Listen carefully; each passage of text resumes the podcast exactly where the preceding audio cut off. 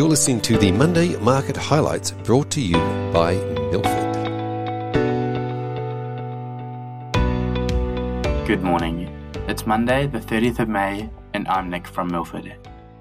Looking at the key economic news from last week, starting in New Zealand, the RBNZ continued with their hawkish stance and raised the OCR by a further 50 basis points to 2%, in line with market expectations.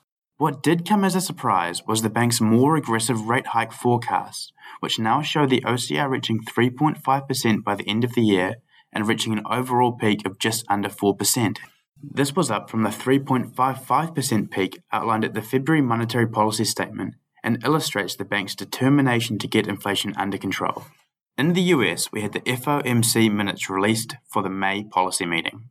The minutes confirm that the Fed plans to move expeditiously towards neutral, and as a result, is likely to see a further 50 basis point hike at the next meeting. In a slightly dovish tone, the Fed did note that they will be well positioned later this year to assess the effects of the policy firming, signaling the potential to return to 25 basis point hikes or a pause in the tightening cycle. Also in the US was the personal income and spending data. Personal income went up by 0.4% in April, slightly below consensus of 0.5%. Personal spending increased 0.9% in April, ahead of market expectations of 0.7%, and a sign that consumption was robust throughout April despite rising prices. In the UK, the PMIs were out last week, with services falling to 51.8 in May well below consensus of 57 and down from 58.9 in April. Survey respondents noted that economic and geopolitical uncertainty had contributed to a slowdown in client demand.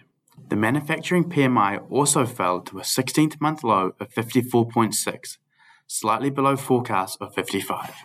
Remember, if the index remains above 50, it implies these sectors are still expanding. Moving closer to home, we had the Australian retail sales and PMIs out last week. It was a strong retail sales print rising 0.9% in April, driven by food retailing and a sign of consumer resilience. The manufacturing PMI was strong in May, increasing to 58.5 from 55.7 in April. The services PMI was 53 in May, down from 56.1 in April, although this still indicates an expansion in the sector. Turning to equity news, Woodside Petroleum shareholders voted in favour of the merger with BHP's oil and gas business, and the implementation date is set for the 1st of June. Eligible BHP shareholders will receive almost 915 million Woodside ordinary shares. That's one Woodside share for every 5.5 BHP shares held, as at the 26th of May. In addition to this, they will also receive the dividend. There are, however, some BHP shareholders that are not eligible to receive the stock such as South African investors. At the same time, there are a portion of small shareholders, under 500 shares, that may opt out of the scrip deal and receive cash instead.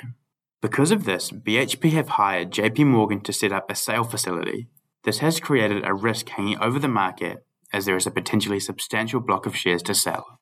In the US, the S&P 500 finally broke its 7-week losing streak and finished the week up 6.58%. During the week, we had NVIDIA Corporation report their Q1 earnings. A US tech company that designs, develops, and markets 3D graphics processors and related software. NVIDIA beat both sales and earnings expectations, but due to light guidance, the stock was down up to 10% on the day. Costco also reported last week with a strong result in a very challenging environment. Revenue was better than expected and margins held up reasonably well. Looking forward to the week ahead, in Australia, we have Q1 GDP out on Wednesday, and the market expects 3% growth for the quarter. In the US, we have the manufacturing and non manufacturing ISM numbers.